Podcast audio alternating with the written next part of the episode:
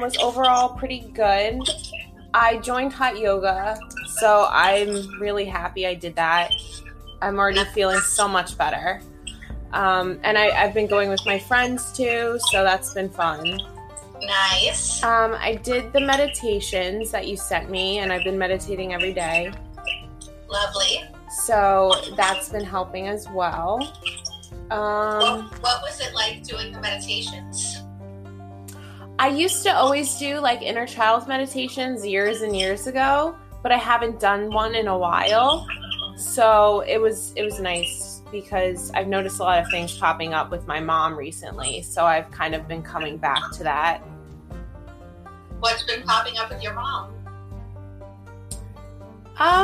So my mother means well. She really does try. She's just very, like smothering. I'm 26 years old and my goal this year is to move out because I feel like suffocated by her. She doesn't allow for me to have freedom. And she's very like in my business. Like she'll go through my mail. And because I quit my job and this last week I haven't been working, she's so livid that I quit my job. She told me, like, you're lazy and you can't not work. And she'll wake me up at 6 a.m. She's like, you can't sleep in since you're not working. And it's just been like, I'm trying to keep my cool and like be compassionate, but it's just, you know, it's hard sometimes. What is the voice in your head say about your mom? That she doesn't want me to grow up. It's interesting because she'll tell me that I'm immature and I rely too much on her and I'm not a responsible adult, yet she'll kind of put barriers in my way for me to grow and like leave the nest, so to speak. So like what? It's just frustrating. Like, I told her I want to move out, and I'm trying to move out of state. And she like tells me like, you'll never be able to live on your own. You can't even cook. And she's like, you have it so good here. Why would you want to leave? And like, I'm 26. I'm not even allowed to sleep over people's house. Like, she will freak out when I do something she doesn't want me to do. She won't talk to me for days. She tells me, like, stop acting like a whore. Like, I'm making her sound so bad, but it's... No, I know don't. You're not doing anything. You're sharing what is happening in your relationship. Yeah. And we have to look at it, because if she's telling you, you know, you're lazy, you can't live on your own, like, that messaging is... major. You know, what do you say back, or how do you handle it when she says that? I've learned to just kind of agree to disagree and walk away. Mm-hmm. I used to get very defensive and reactive, and that didn't help, because when you're coming from like that fueled angry state, you're not even listening to what the other person is saying. So I brought her, we've gone to therapy several times, which has been somewhat helpful, but I think there's a lot to still work on. So when that happens, I try to just not fight back and just not personalize it and internalize it and kind of just like take time for myself. Mm. So how do you feel about what she says? I just wish she was a little bit more supportive, especially with this whole not working thing. I really feel like I need this month to kind of decompress, and it's not like I've been at home doing nothing all day. Like, I've been so busy working on school and going to appointments and things like that, and I started working on another book that I'm writing. So I just wish that she would be more supportive instead of telling me that you're lazy, you can't just stay in your pajamas all day, like, I can't believe you quit your job, you're not going to find a better job than that. And it's just kind of a bummer, but I can't really change her. I tried to in the past. I just kind of have to change my relationship with her and how I respond to her. Yeah, I think it's not about changing. I think it's just about, you know, the healing comes, I believe, in first off, understanding that what she's saying is not true, and that it's not only not true, but it's toxic. And I don't think that that's a judgment. I think it's just like if someone's telling me you're worthless, like I can in my mind be like, well, I reject that. Like I'm not letting that into my mind, you know, like that's not true. That's a toxic thought. I don't want that to get into my brain today. And I don't think that it's, you know, I think it's so first is understanding that what she's saying is not true. And then looking at her state of consciousness, because she is unconscious to be saying those things. And so seeing where she is, where her fear is, what do you think she's most afraid of? Losing me, 100%, because my father passed when I was 15. She never really dealt with that. Like she didn't allow herself to grieve. My mom is someone that doesn't express her emotions at all. And also, well, I was adopted. I know I talked about this last time. And it really hurt me growing up because it was supposed to be an open adoption. And my birth mother apparently would like send me Christmas cards and write me letters. And my mom just hid them and threw them away. And when I was 18, I decided to connect with my birth mom on Facebook. And my mom got so angry. I was supposed to meet my birth mother and my mom wouldn't let me go. And then my birth mom kind of just like stopped talking to me and blocked me. And it just really hurt me because I think my mom is afraid that I'm going to leave her or something. Mm. So she adopted you after she lost her husband, or were you already... So she adopted me in 1994. My dad passed in 2010. Okay. So it was before. So she's really got this fear of you leaving. And how do you feel about her tether to you? Do you feel there's any guilt in you, or do you feel that it's how do you feel about that hook she has in you? Yeah, I definitely feel like she's a helicopter parent for sure, but I do feel a sense of like guilt when I think about moving away. I know she's going to be in the house all by herself and she'll be lonely, and even nights that I don't come, like I don't spend with her, I always feel bad that I'm leaving her alone. So there's definitely a sense of guilt for sure.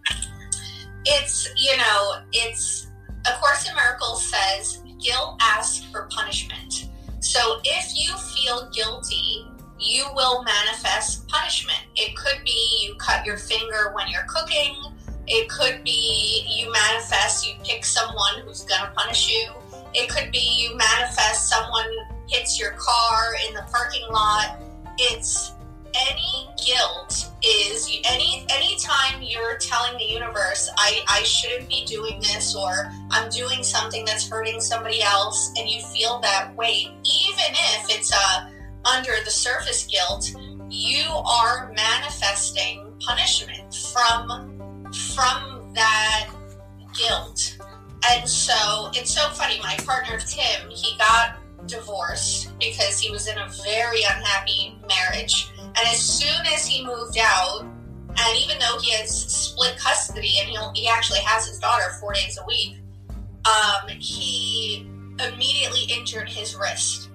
And it was all of the guilt, and for a long time, just the wrist pain. And it was like he left, and the divorce was just, he had guilt, like I'm breaking up my family, all of this story that the ego says.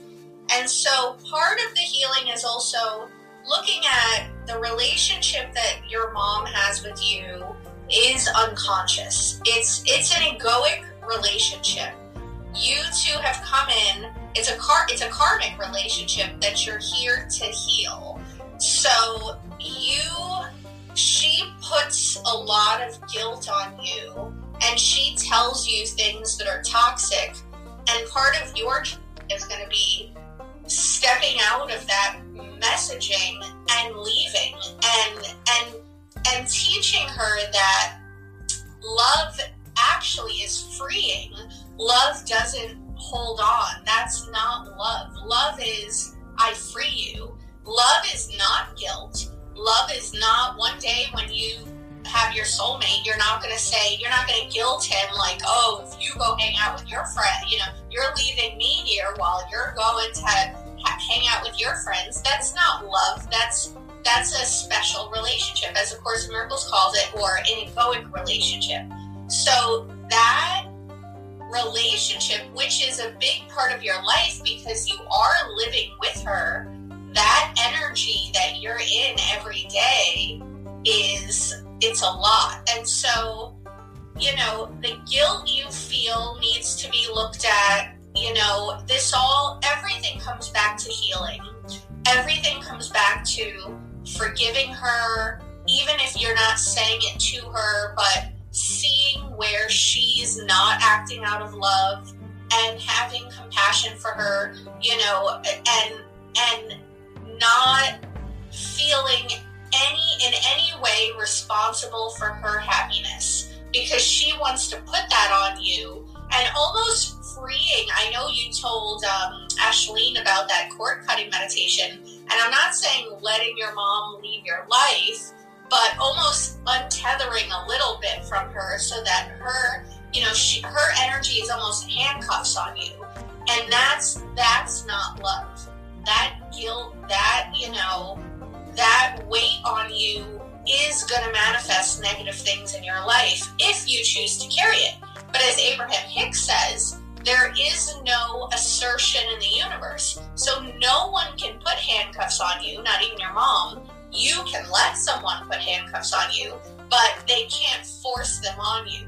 So part of it, you know, and I would say, honestly, I don't think it's bad to say, if she does say something like, you're lazy, I don't think it's bad to say, like, you know, Mom, when you say that, it really hurts my feelings. It doesn't motivate me to work harder. It actually does the opposite. It makes me feel so bad that I probably will want to work less, because I have to now deal with the sadness and the emotion that comes up from that statement, and it really hurts my feelings. And that's not helping anything at all. And it doesn't mean you expect her to change, but communicating that in a healthy way, because I think, you know, it is toxic and you are there. So this journey, you know, which is about you, but it's also about healing from your childhood, from, you know, your being adopted, from her not letting you go to meet your biological mom. Have you guys ever had a conversation about that, about how it made you feel? Not recently, but in the past, yes. Mm-hmm. And my mom gets very constricted when I talk about it, that she'll just dismiss it and kind of like stonewall me. Mm. So she just shuts down. Yeah. And, you know, and that's okay, because it's not about her receiving it, it's about you saying it. You know, if she can't receive it, that's fine, but it's about you sharing your truth, because part of healing is shining the light of consciousness on something. You know, healing is dark shadow stuff, whether it's in a relationship, whether it's in yourself, it wants to hide. It doesn't want to be looked at. It doesn't want to be spoken about. It doesn't want to be brought to the light. It wants to stay hidden. And so the more you bring it to the light and talk about it, the more healing it is. And the other person doesn't even need to be willing to receive it for you to just talk about it in a loving way. You know, like, there's something on my heart and I'm sharing it with you, not because I want to punish you, not because I hate you, but because I'm carrying this weight.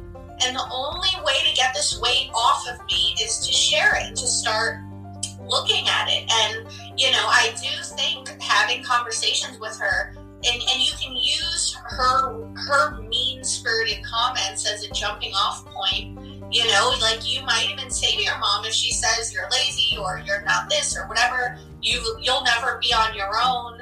You might say to your mom, you know, like, this is an example of something you do that really hurts me. And I feel that this hurts our relationship. I don't feel as close to you when you say these things. And when you act this way, it makes me want to withdraw from you. If your goal is for us to have a loving mother-daughter relationship, like, comments do the opposite. They make me want to spend less time with you. They make me want to talk to you less. They make me want to be around you less. Because at her core, she does love you. She just has an unhealthy understanding of what love is. But she loves you. It's just a dysfunctional love, because that's all she knows. She doesn't know that love you in a healthy way. She probably grew up in her own dysfunctional love.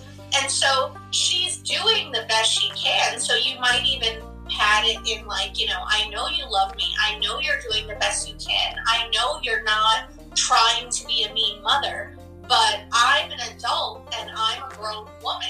And are we going to come closer and be, you know, more loving to each other, or are you going to push me away? And these comments push me away, you know? So in the moment, you know, just really opening up to communicating with her in a way that is healthy, in a way that you don't tolerate. I don't think being spiritual means you just, okay, you know, she's just going to be mean to me all the time. Okay, you know, like, you don't just take it. It just means you don't get angry, you don't shout, you don't react, but you respond.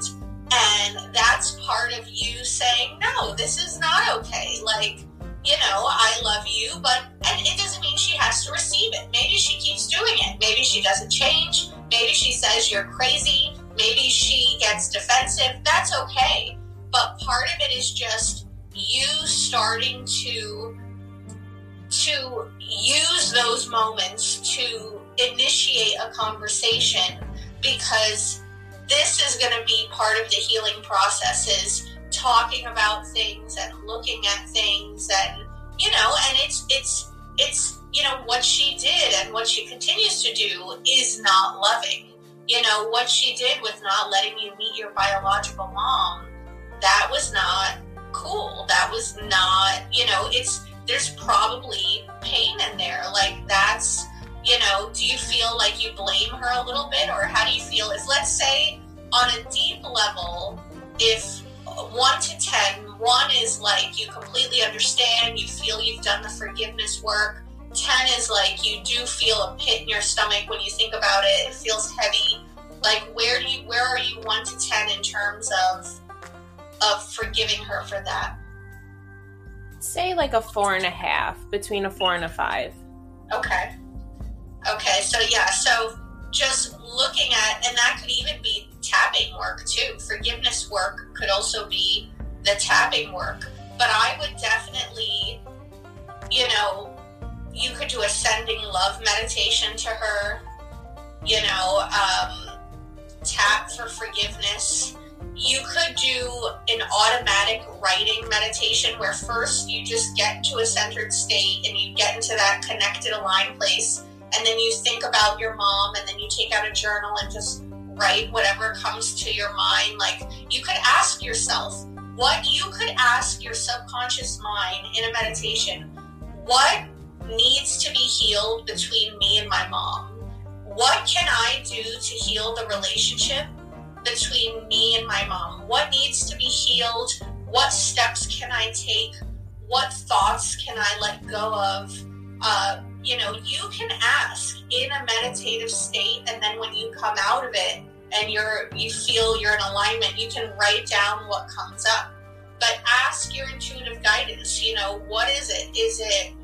Is it more forgiveness work? Is it really, there's a memory might pop up in your mind, you know, you might just really start digging there, because that's a big, the relationship you have with your mom is big, you know? And so It's important to stand up for yourself in a loving way.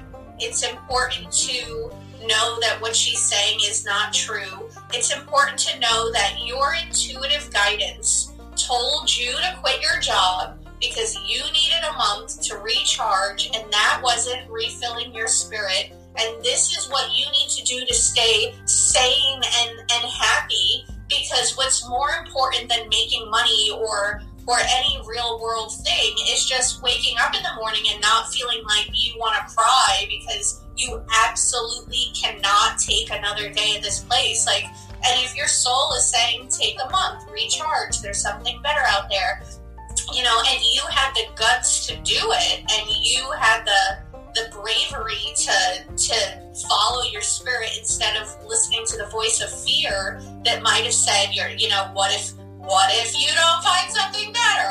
A million, what if this, what if that? And you did it, you know? And so even when he tells you those things, you know, reaffirm to yourself, I'm brave. I'm a fucking badass. Like, I quit my job because I'm listening to my soul, and only I know what's good for me. Only I know, my spirit knows what my next step is. And my next step, it's not my mom. If it were to my mom, I'd be living in with her forever, and she wouldn't even let me. She'd call me a whore for having sex at 26 years old.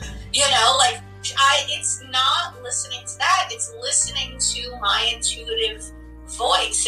It's following that. That's what's most important, especially when the person giving you this commentary is dysfunctional. You know, if she's unconscious, if she were conscious and loving and in an aligned state and said, you know, I see something, maybe there is fear in you and you don't see it, or maybe you are acting out of ego and maybe you can't see it, but I see something and I'm letting you know from love, that would be different. But it's her unconsciousness, her fear, she's trying to put onto you, and that's her ego. And so it's important to reaffirm in yourself that you are on the right path, and you are doing the inner work, and you are a great person, and you're not lazy, and you have been working hard, and quitting a job doesn't make you lazy, and taking a month to do soul searching doesn't make you lazy. And actually, what this time in particular in 2020 with COVID and with so many people staying home, and there's nothing to do anyway, there's nowhere to go, like, so much of this time is about that. It's about reflecting more and figuring out where you really want to be and what kind of job you want to have and what your next step should be, and that takes time. You know, if you're working all day and you're coming home exhausted, it's not very conducive to do that inner work of figuring out your next step because you're drained. So, you know, it's about taking that time for you so that you can do this important work, especially because you're so young, that these are the years where your decisions will affect the rest of your life. So these are major decisions. It's not like you're taking a month off because you're figuring out, should I go to Florida on vacation or California? Like, you're really looking at your next steps and you're creating your life. You know, what's my plan? Where do I want to move? What kind of job do I want to have? Like, you need to do these things thoughtfully. You need to wake up energized, exercise, eat healthy, meditate, clear-headed, aligned. You want to do this work from a place of, I feel great, I did my gratitude, I'm amazing, I'm strong, I've got my vision board. What sounds like fun? Ooh, what can I put on my vision board today? Like, and you want to do it from this excited, light place. And your mom's energy is heavy. So just be mindful that that's not the energy that's going to get you to your next step. The energy that's going to get you to your next step is going to be, I'm amazing, and I'm getting clarity every single day, and I'm opening up to intuitive guidance, and what am I excited about, and what, you know, it's that open, receptive state that's gonna, all of a sudden, you're like, oh, or you're gonna meet someone, or you're gonna type in some website, and something's gonna pop up, you know, like, it's that, those synchronicities are gonna come when you're in the receptive state. So just being mindful that, you know, if you're around someone unconscious and she's telling you these heavy thoughts, you know, speak up for yourself, reject them, affirm, nope, I'm on the right path because I'm listening to my intuitive guidance and I cannot listen to unconscious people, even if it's my mom, because she doesn't know anything. She's unconscious. And I have unconscious family members. My father is the most negative person I've ever met in my life. I can remember when I was single and I was like really looking for love and all I wanted to do was find my soulmate. And I ran into my father on the street and he looks at my tattoos. I have tattoos on my arm and he goes, you know, randomly, he goes, you're never gonna, no man is gonna want a woman with tattoos. And I remember literally, that hurt me so bad. And I was super spiritual at that point, super present. And I didn't want to let that sink in. I was kind of like, I don't want to hear that. Don't put that in my mind. But it hurt me so deeply.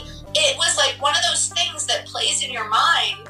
And it's so funny because when I met Tim, one of the things he said to me, he's like, I saw myself with a spiritual, creative woman from Brooklyn with tattoos and long hair. And he likes he likes the look of tattoos. And it's so funny because my dad, it's like the wise part of me knew that I can only be who I want to be, my soul, my spirit. I don't need to fit in. I don't need to make the world happy with my choices. I have tattoos. I age. I don't need to fit in with the world or my dad. I'm sure my dad would like to see me dressed a certain way, married, living this very singular vision of a life, and I'm not that, and that's okay. And the truth is, my soul, becoming who you're meant to be will often make your parents upset. This path is not an easy path. When you listen to your spirit, your parents, your family, people will think you're crazy. Like, there's a real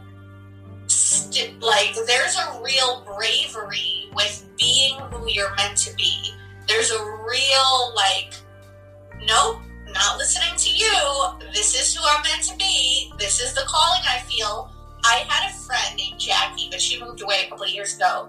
She, all the while, she was in New York, and she's, very spiritual, into law of attraction, doing all the work. She kept saying that her soul was calling her to move out of America. She was like, I have a feeling my partner is not in America. I don't feel at home here. It's just not work. This is not where I'm supposed to be.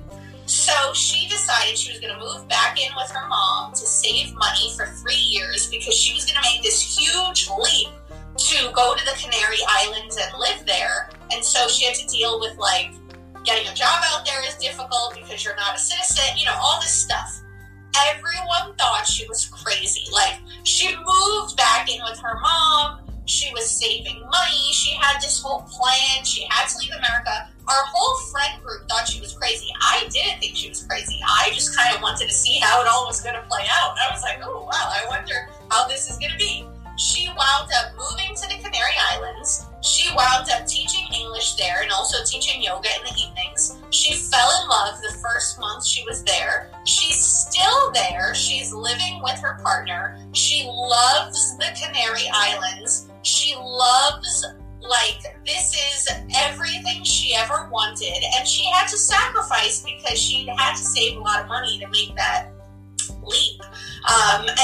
And people thought she was bananas. Her mom thought she was crazy. I'm friends with her brother, Jonah. Jonah thought she was crazy because she would tell them, she's like, the universe told me that my soulmate is in the Canary Islands. And I believed her, but other people thought she was bananas. They were like, there's plenty of good men in New York City. And she's like, I don't feel this is where I'm supposed to be. I feel soul's path right now. And that's what you need to do. And only you can walk it. And this is about the relationship between you and your spirit, the personality self, Lauren, who is sweet and into spirituality and, you know, has all these likes and dislikes and judgments and opinions, and your spirit, which is just pure consciousness. And this is about when your spirit says, you need to do this. It's because that's where you need to go. That's your journey to walk. And you can't just say, no, I can't, I'm afraid, I can't, because you're going to be stuck. You have to go. You have no other choice. So you're brave, and I want you to really know that and feel that and know you're doing badass work. This is not easy work that you're doing, and you're committed to it, and you're living a lifestyle that is not easy to live, because I live it. And the voice of the ego is loud, and the voice of spirit is yeah. What? Could you speak up a little? You know, could you give me a sign? You know, I'm always like, I don't know. What's that? I'm gonna need a sign, universe. Like, this is gonna need to come in the form of a sign. You know, so you're listening. So that's beautiful. So, you know, untethering from her in a way where you just see that you're on your own journey. And you can forgive her, and you can love her, and you can honor her fears as they rise up without believing them. And you can reaffirm, I am an amazing daughter, and I am strong and independent, and I don't need to be, you know, handcuffed to this person. I free her. I free her. I free myself. I am not guilty. I am innocent. I am a good daughter. I deserve love. You know, really look at, you know, look at any sort of guilt she could put on you. I'm a good daughter. I'm allowed to move out. I give myself permission to move out of state, right? Part of what could be keeping you there is that guilt. So you want to let go. I give myself permission to move out of state. It's safe to move. I'm a good daughter. I can be a good daughter and I can move. I can be a good daughter and I can have my own place.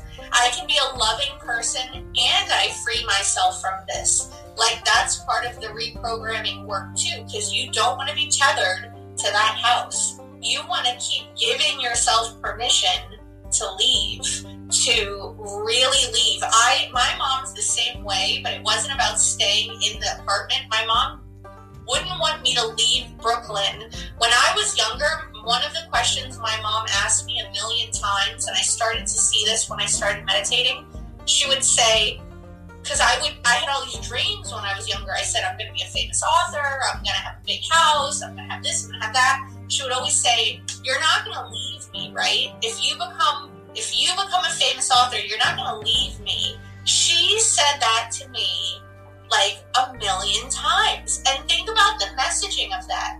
You're not going to leave me, right?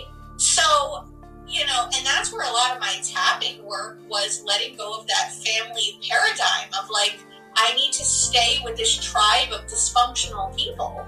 Like, no, my journey is I need to become more successful, more loving, more in the most healthy relationship, manifest the most abundance, travel as much as I fucking can. Like, that's the healing, is like, I'm going to show you guys that you don't have to stay here. You don't have to stay in this small life with guilt, shame, and lack. You can, yeah, I am going to be successful, and I am going to leave, and I'm going to get a big, beautiful house, and I'm going to travel, and I'm going to go to Paris, and I'm going to go to Italy, and I'm going to bring you back presents. And you could leave too. You know, you don't need to stay either. I'll leave, you leave. Why don't we all follow our own joy? Nobody is trapped. So it's like, in seeing that and just the continued giving yourself permission to go. And, you know, imagine yourself leaving.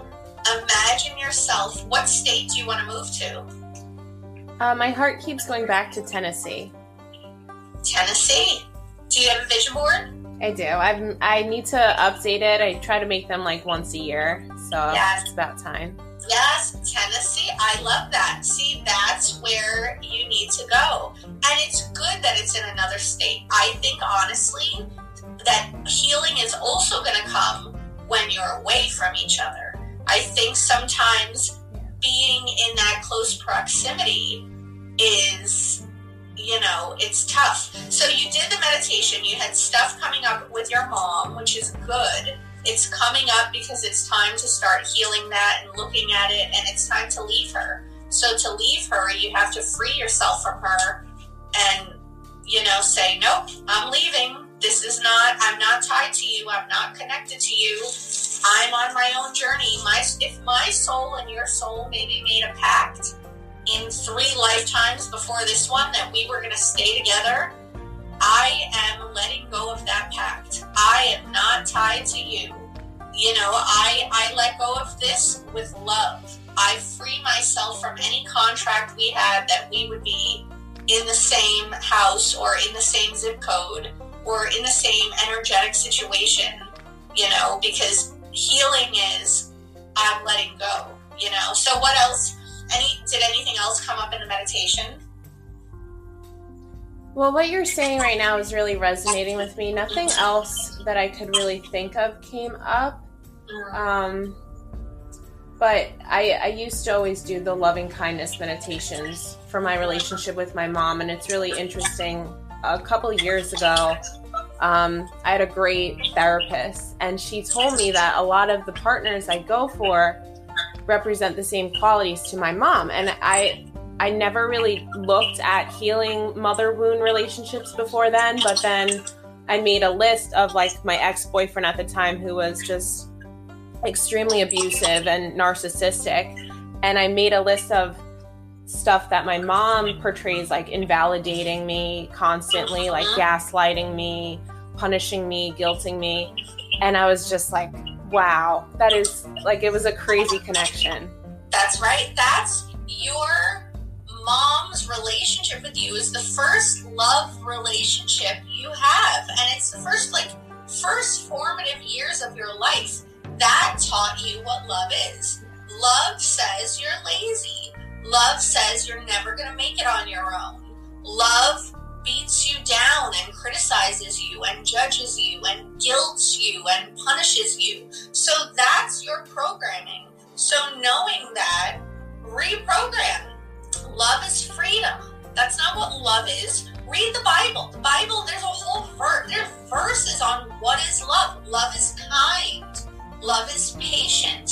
Love holds no grievances, right? Love doesn't say, you know, love doesn't throw things in your face like, well, 2 years ago, That's not love. You know, we had Tim's ex-wife was sending crazy texts 2 weeks ago, and he couldn't see that she was being a lunatic, and she was throwing something in our face from months ago. And I said to him, because he was like, well, she, you know, I said, listen, what is love? What is consciousness? Does consciousness keep records? Does consciousness say, well, on January 16th last year, you said such and such, and you did such and such, so now I get to say such and such and do such and such? No, that's not consciousness. Forgives. Consciousness loves. Consciousness appreciates. Consciousness is honest. Consciousness is light. That's what love is. Love is, okay, you want to go. Your soul is telling you to go. Go. God bless you. I'm holding a vision for you that if you go to Tennessee, I'll come visit you, and I know you're going to be successful there, and I'm so proud of you, and I think that's exciting, and I want to help you visualize. And love is supportive. Love is encouraging. So it's learning what love is, so that when you are dating someone and you see the slightest hint of not love, you run.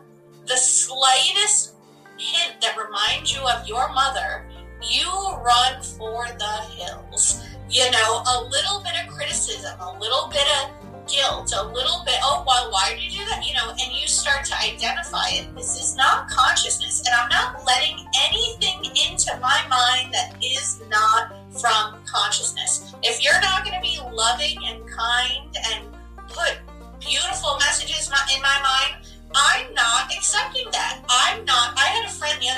was like, I was so happy. I was telling my friend I had good news, and she goes, well, don't get too excited now. And I said, no. I said, I am happy. Don't you come raining on my happy parade. And I said, even if things change in the future, I'll deal with it then. But don't start tampering on my fire. Who the hell are you? And she looked at me, and I was like, I'm happy. I'm dancing. Like, I'm not letting your crappy unconsciousness into my high vibrating space. Like, it ain't happening. So, you know, I think it's important to see, you know, in just the awareness of that, in just the awareness of that programming, looking then for partners who don't fall into that pattern. So speaking of, how's Nick doing? And what is happening with Nick?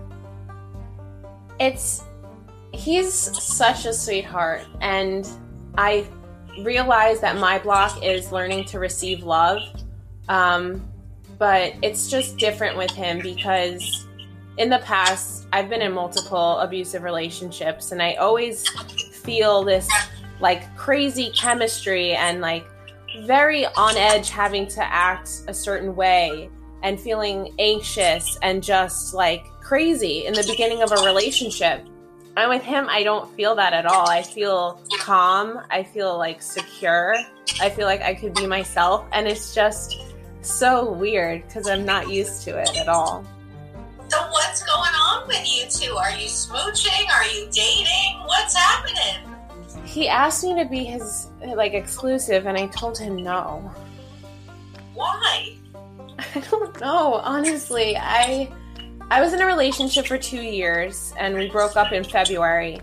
And so I really love being single right now, and I don't know if I want to jump into another relationship. It still feels kind of soon. And I just feel like every time I get in a relationship, I regret it because I feel like I can't leave. I feel like I lose myself, and I feel like I stay in relationships too long at the expense of my own peace.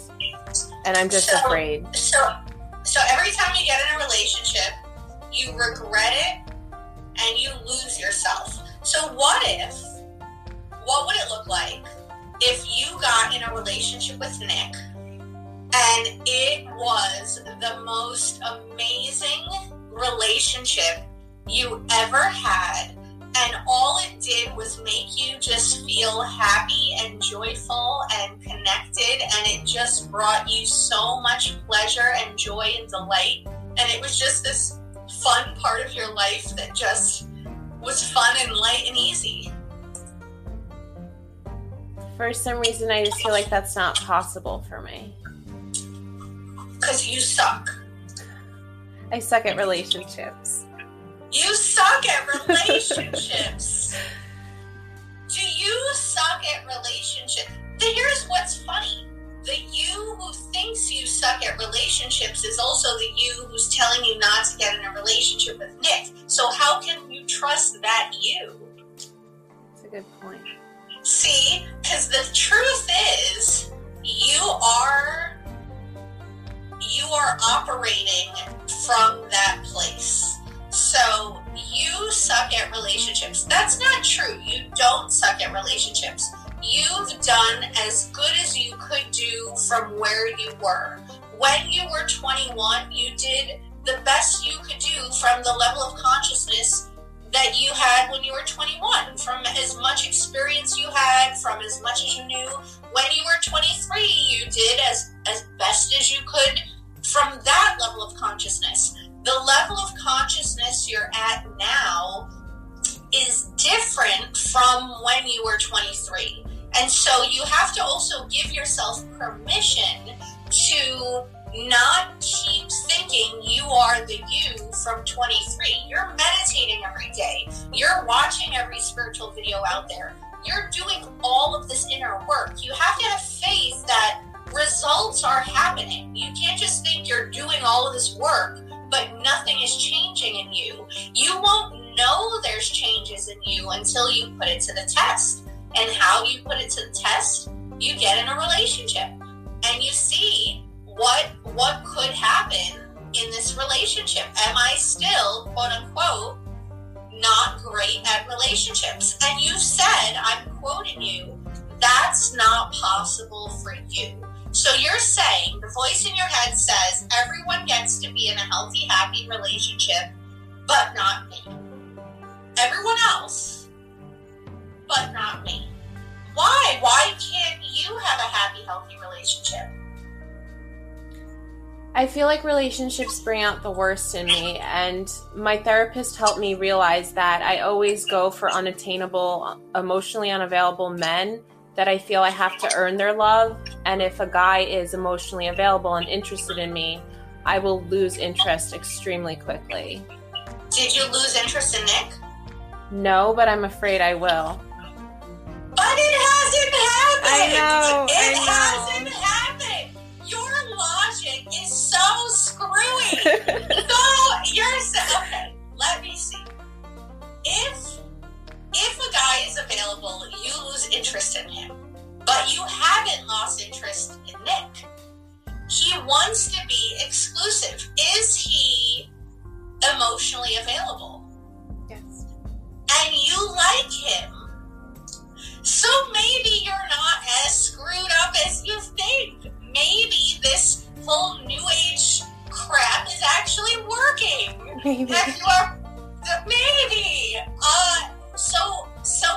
So what is keeping you from dating Nick? I haven't heard an actual answer. I feel I'm scared that I'm going to hurt him. Okay. You're scared you're going to hurt him. So it's not about you. You're scared on his behalf.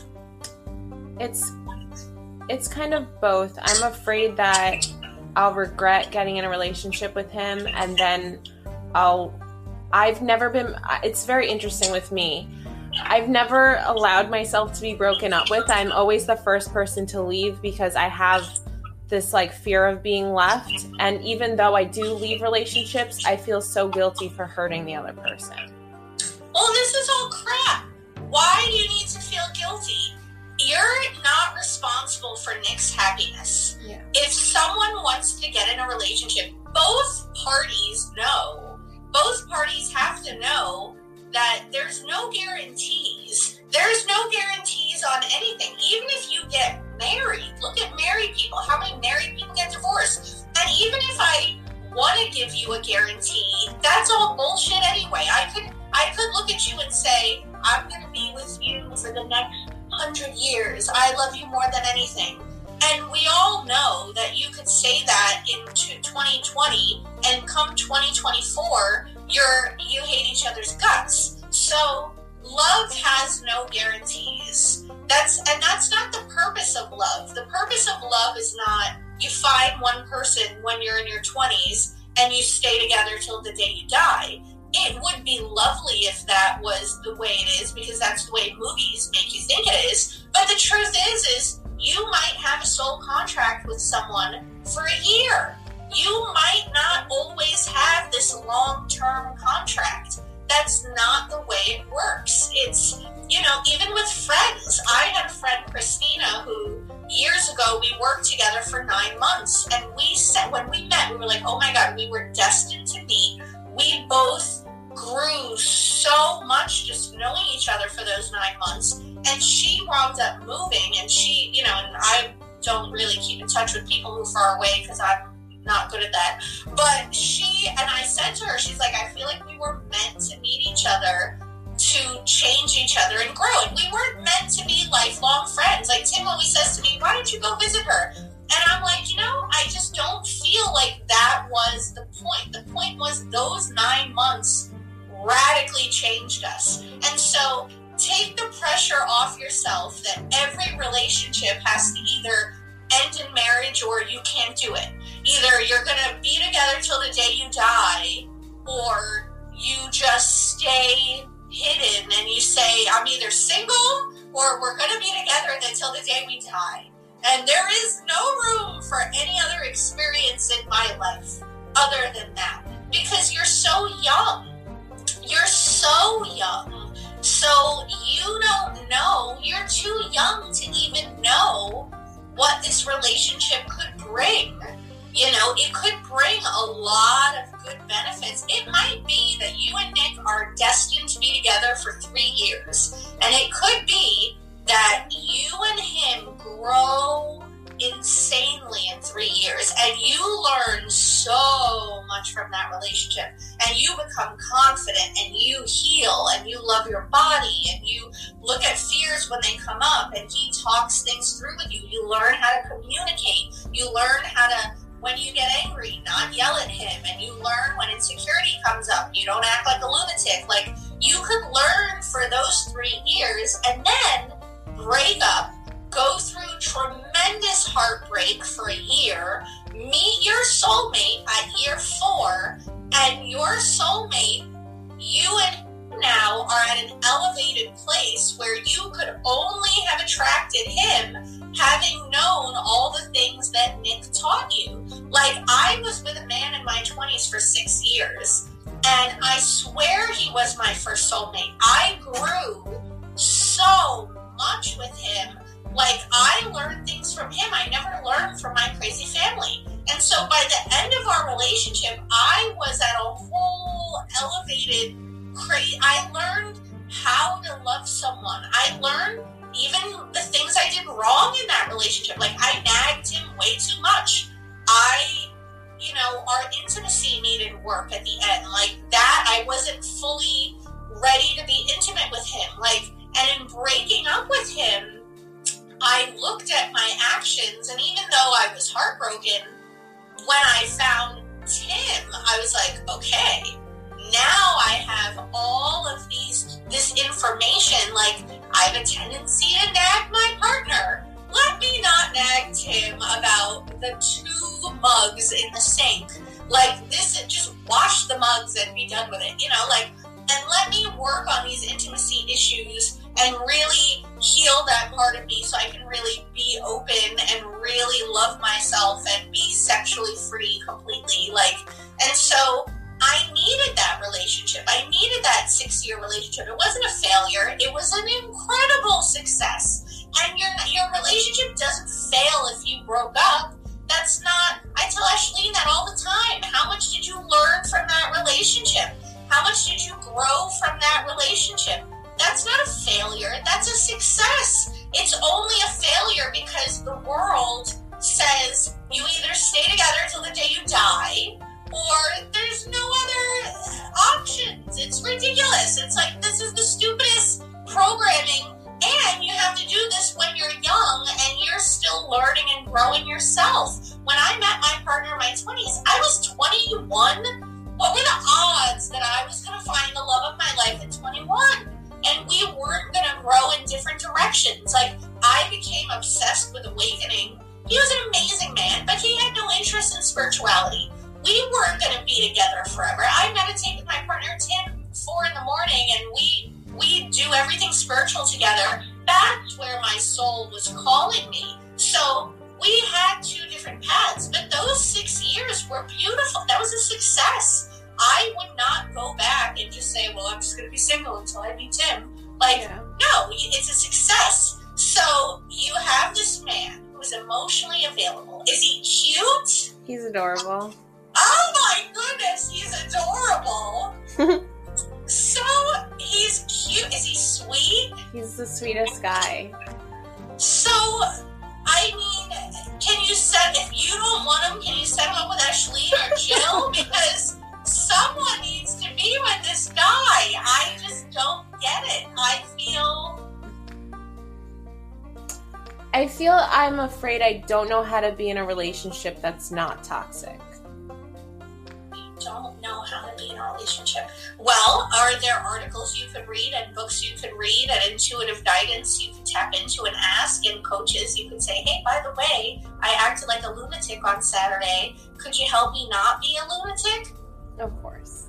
There's resources. I feel like you have a lot of stories about all the things you can't do. I feel like your mom tells you you can't do things. You tell you can't do things. And I'm just wondering if you just suck at all of these things, so you're lazy, you can't live on your own, you can't cook, you definitely can't be in a relationship. things you can't do, Lauren. I'm trying to figure out, how can this all be true? You seem sweet and lovely to me. I mean, when you're in a relationship, you have to go on dates. You have to put on pretty outfits. You have to compliment them. You have to say, I'm so excited to be here. You look very handsome. You have to smooch. You have to, enjoy yourself and have fun and laugh. And you have to be in the moment, and you have to, connect with this person who's so adorable, and you have to understand that all they want to do is be with you because they like you so much. And you have to understand that even though you don't like you so much, and even though you think you can't do all these things, they actually, for some crazy reason, they think you're pretty great. And I just don't know what's wrong with them to come up with such a crazy conclusion that you're so great. I know you don't think you're great, but this guy, Nick, he's convinced himself you tricked him, because he really thinks you're amazing and he wants to be exclusive with you. So maybe it's the you that's afraid of receiving love that is coming up with all of these reasons why you can't be with Nick. So what is the you who's tuned into spirit? What does she say about Nick? What does she think about this relationship? That's a good question. I think I need to tune in more to that, because I feel secure, and like I said, I feel calm and I feel happy, but part of me is telling me that if I think it's my limiting belief that if I get into a relationship, I'll lose my freedom.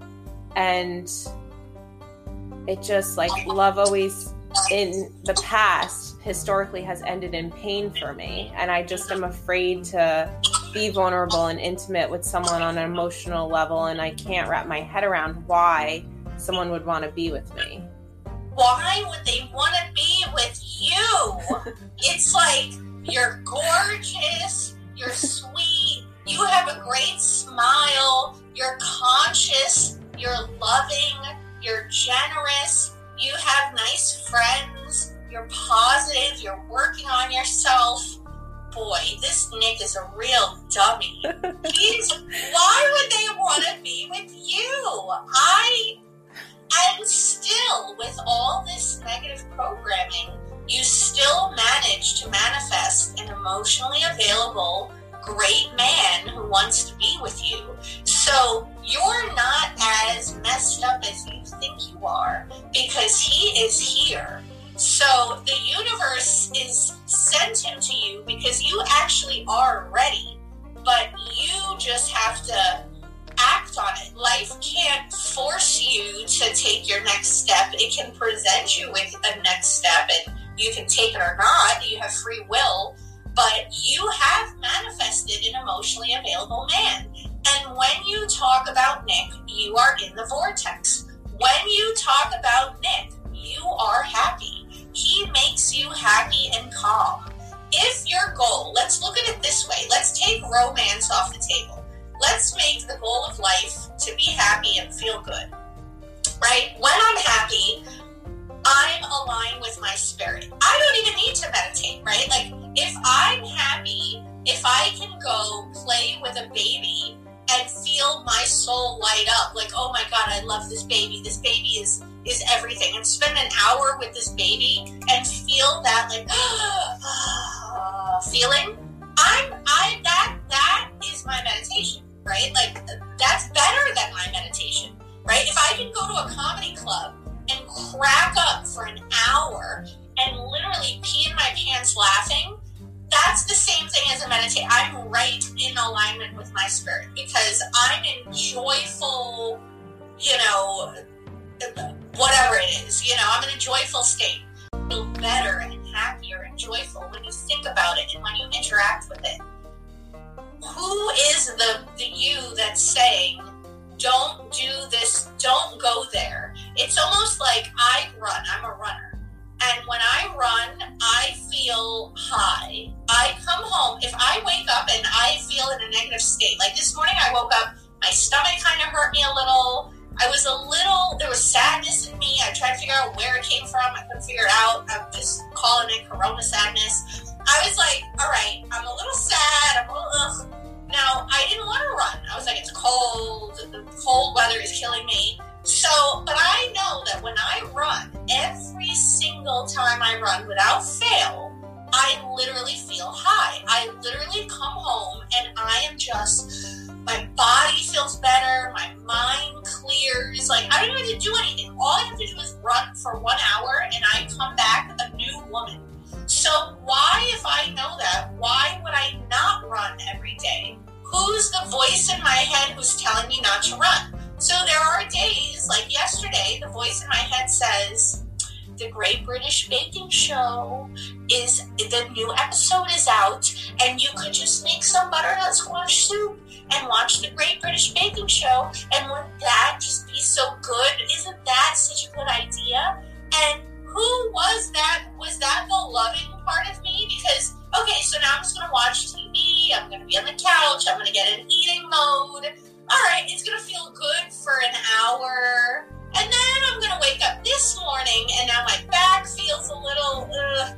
And I've been watching TV, and I've been eating, and I've been in this cozy mode, but it's not a great, it's like a TV mode. So the part of me that doesn't want to run is the part of me that hates myself. The part of me that says, Jessie, get your ass up, put on your pants, 1 hour. You can watch The Great British Baking Show when you come back.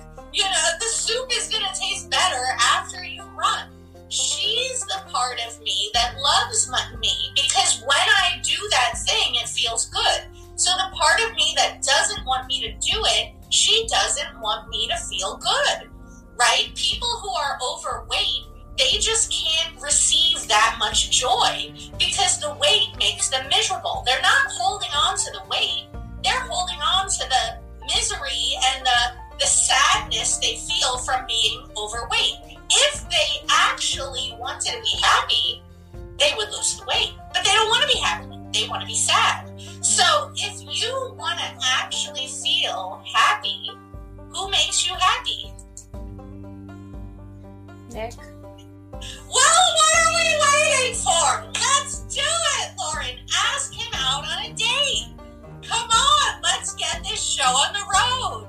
Your goal is happiness. All of this work you're doing, and you love the work, you're a great student, you love reading, you love watching videos, you're going to do every homework assignment, you've got your nose in the book, you're good at thinking about it. All your thinking is great, but what's the real practice? Jump in the pool, Lauren. Stop reading about swimming. Enough thinking about swimming. Jump in the pool. He's a different man, and you're a different you. And if he goes unconscious, you can always leave. It doesn't have to be, you're not signing up. A date doesn't mean you're signing up for 20 years. You have to start taking it day by day, moment by moment. If you two go to outdoor dining, stop thinking about the future. What if I break his heart? What if he breaks my heart? What if this? What if that? All of this futurizing is keeping you stuck. Just be on the date. All we're doing is we're two people who like each other, who's eating a meal on the sidewalk because we can't go inside. That's all you're really doing. All of the thinking about it is crazy. It's all just ego. The thoughts about the date are ego. The date really is just, I'm with an adorable man, eating some pasta, a little chilly because it's cold outside, looking at the birds, talking about is weak. Really, there's nothing to be afraid of. In the present, if you're in the present moment, there is nothing to be afraid of because you're just eating with someone. And then if you want to kiss him and he wants to kiss you, you kiss each other. If you're in the present moment, you just feel his lips, you feel his hands, you feel his face, you feel his hair, you feel his tongue. If you're in the present moment, if you're not in the present moment, you start feeling everything in the future that's coming, and it makes you feel anxious and afraid and like you're gonna die. But if you're actually in the present moment, there's nothing scary about it. You know, part of when I talk with people about intimacy stuff, everybody thinks they have to prepare for intimacy before the intimacy.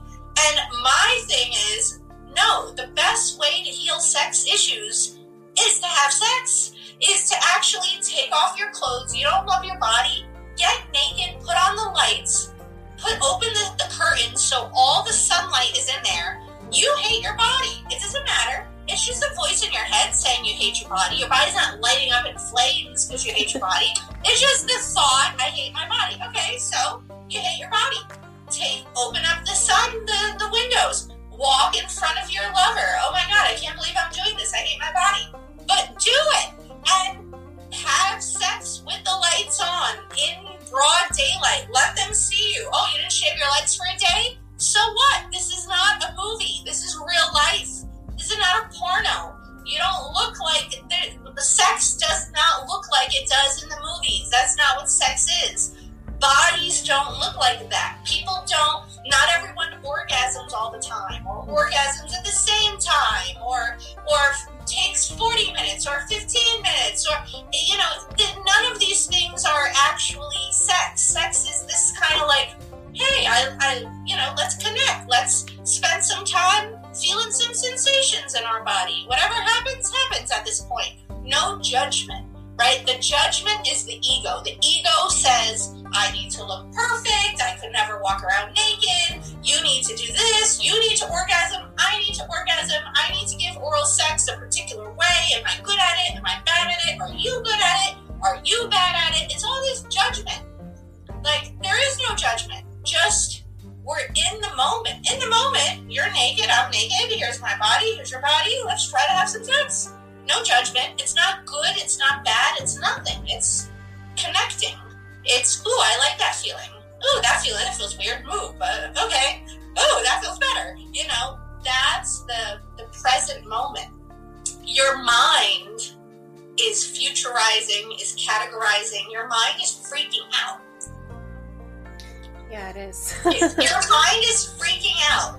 In the present moment, you have a man who's emotionally available, who's adorable, who makes you happy. You have no idea why he wants to be with you, and your mind is not letting you have any sort of, your mind is telling you, I need to spend the next month devoted to this work. I need to wake up and I need to work. I need to make my vision board and I need to do my meditation. Check. I've done that. I've worked on myself. I've got this orderly life, but that's not life. That's not the way life is messy.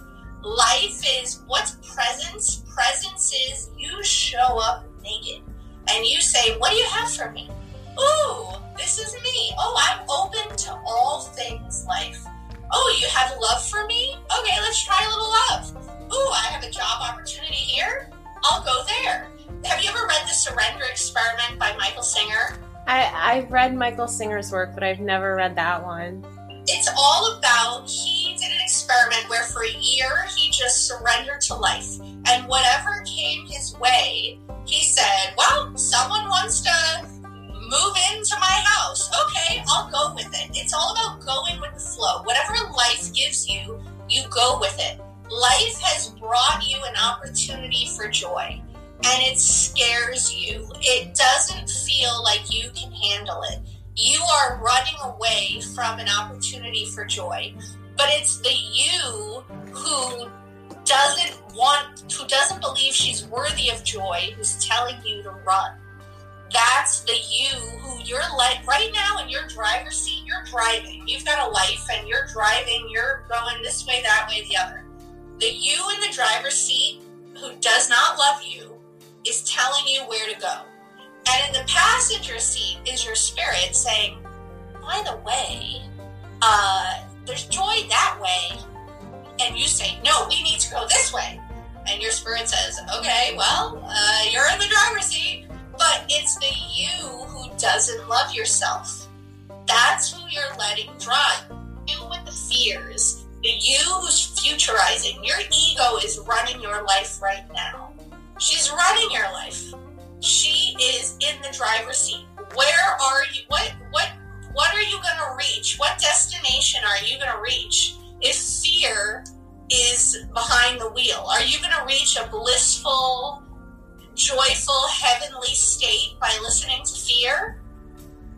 No. Yeah, I like what you said, because part of me was feeling not ready, but you said I wouldn't have manifested him if I wasn't ready. So maybe I am ready. You are ready. And here's another thing. You're never going to feel ready. I don't even feel ready. I have been with my partner, Tim, for now over 4 years. I live with him and his teenage daughter. I have no idea what I'm doing. Most of the time, I'm making it up. I have no idea. I act like a lunatic, and then the next day I say, okay, Jessie, we're going to try this again. Here we go. You're never ready. You're never ready for anything. I don't feel ready for 99%. Let me show you a book title. Now, hold on. I don't think this is the book for you because it's more Christian-based, but it's called Do It Afraid. Oh, I like Joyce Meyer.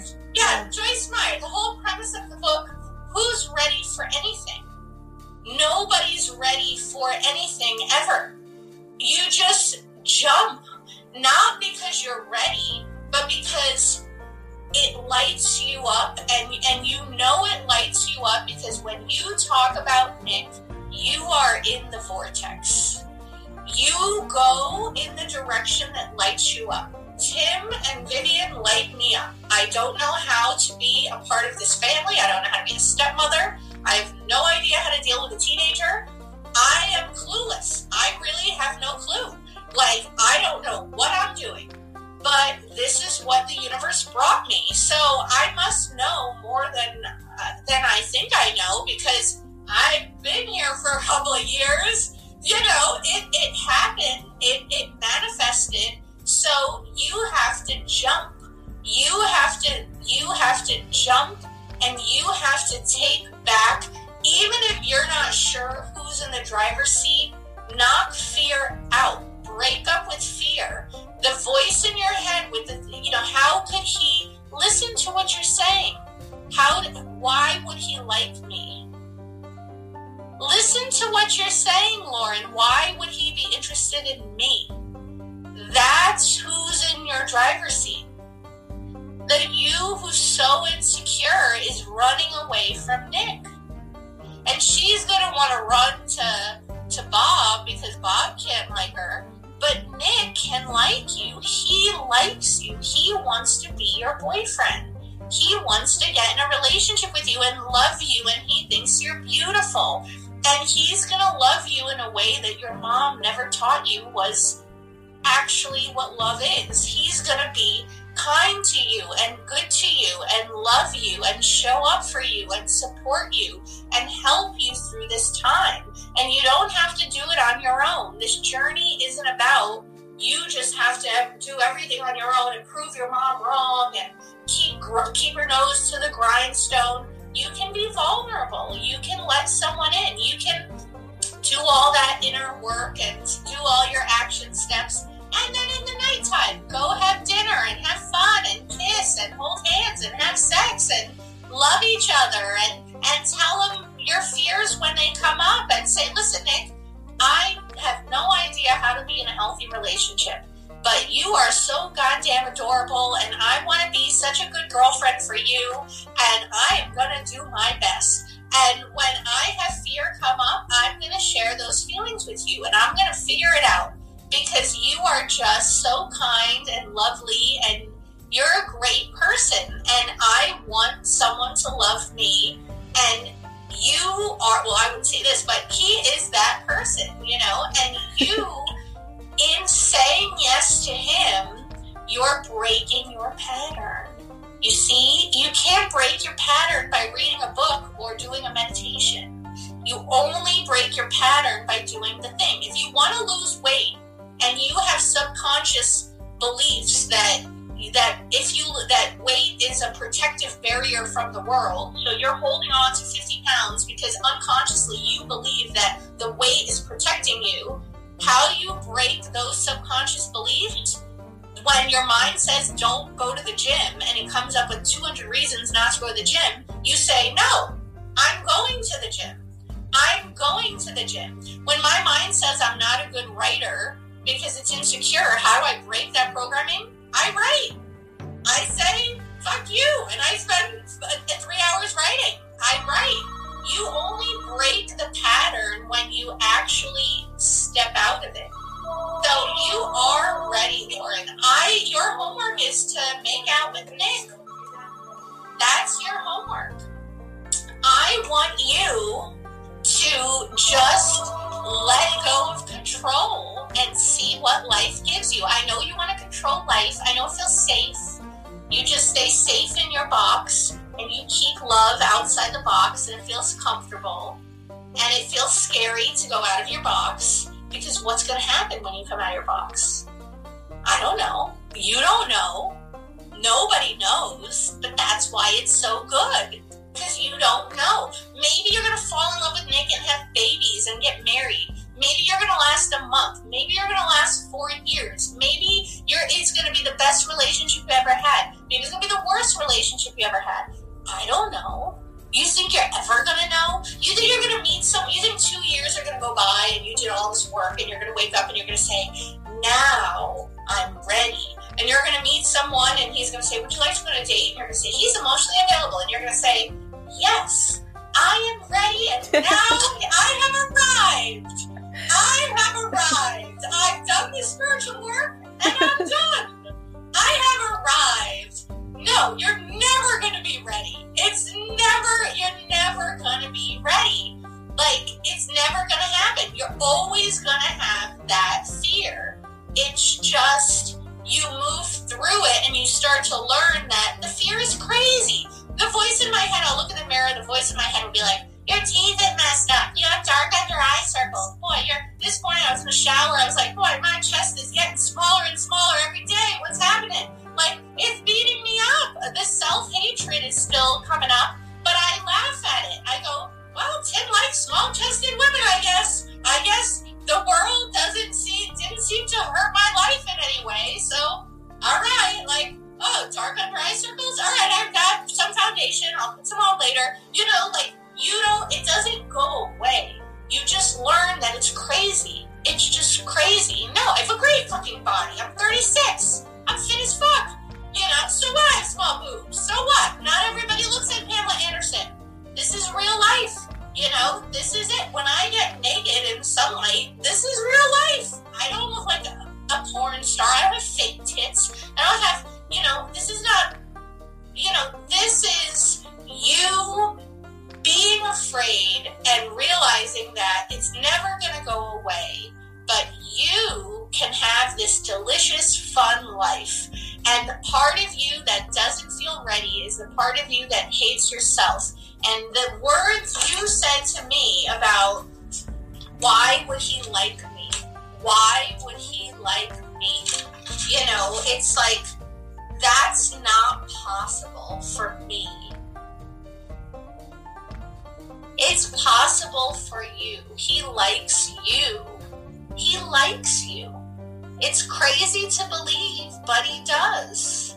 So now all you have to do is just accept that there's an adorable man out there who likes you and wants to be with you and wants to go do outdoor dining and make out. And you just have to, you have the burden of having to date this adorable man. Ashley would love it, right? Ashley would be like, I'm ready. Let me get my false eyelashes. Let's go. Ashley would be ready. You want to go on a date? Let's go. She put on a skirt. Ashley would be out in the door. Like, she's, what time? 11:30? Let me get my eyelashes on. Let's make it 11:45. You're like, date. You like me? And meanwhile, you're the one who the universe has brought this to. So out of the two of you, who's ready right now? You're ready. So, think about that. I will. It's a lot to think about, and you might have to like yourself, and just think about your good qualities, Lauren. why would someone not like you is the better question. What is so horrible about you? I don't see it. Maybe you're secretly horrible and I just don't know. I don't know. You seem all right to me. You know, what is so bad that you don't deserve love? I think you're pretty great. I know your mom has told you you don't deserve love, but your mom is unconscious. Don't listen to her.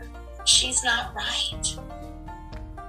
She's unconscious. You have to stop listening to her. You have to stop,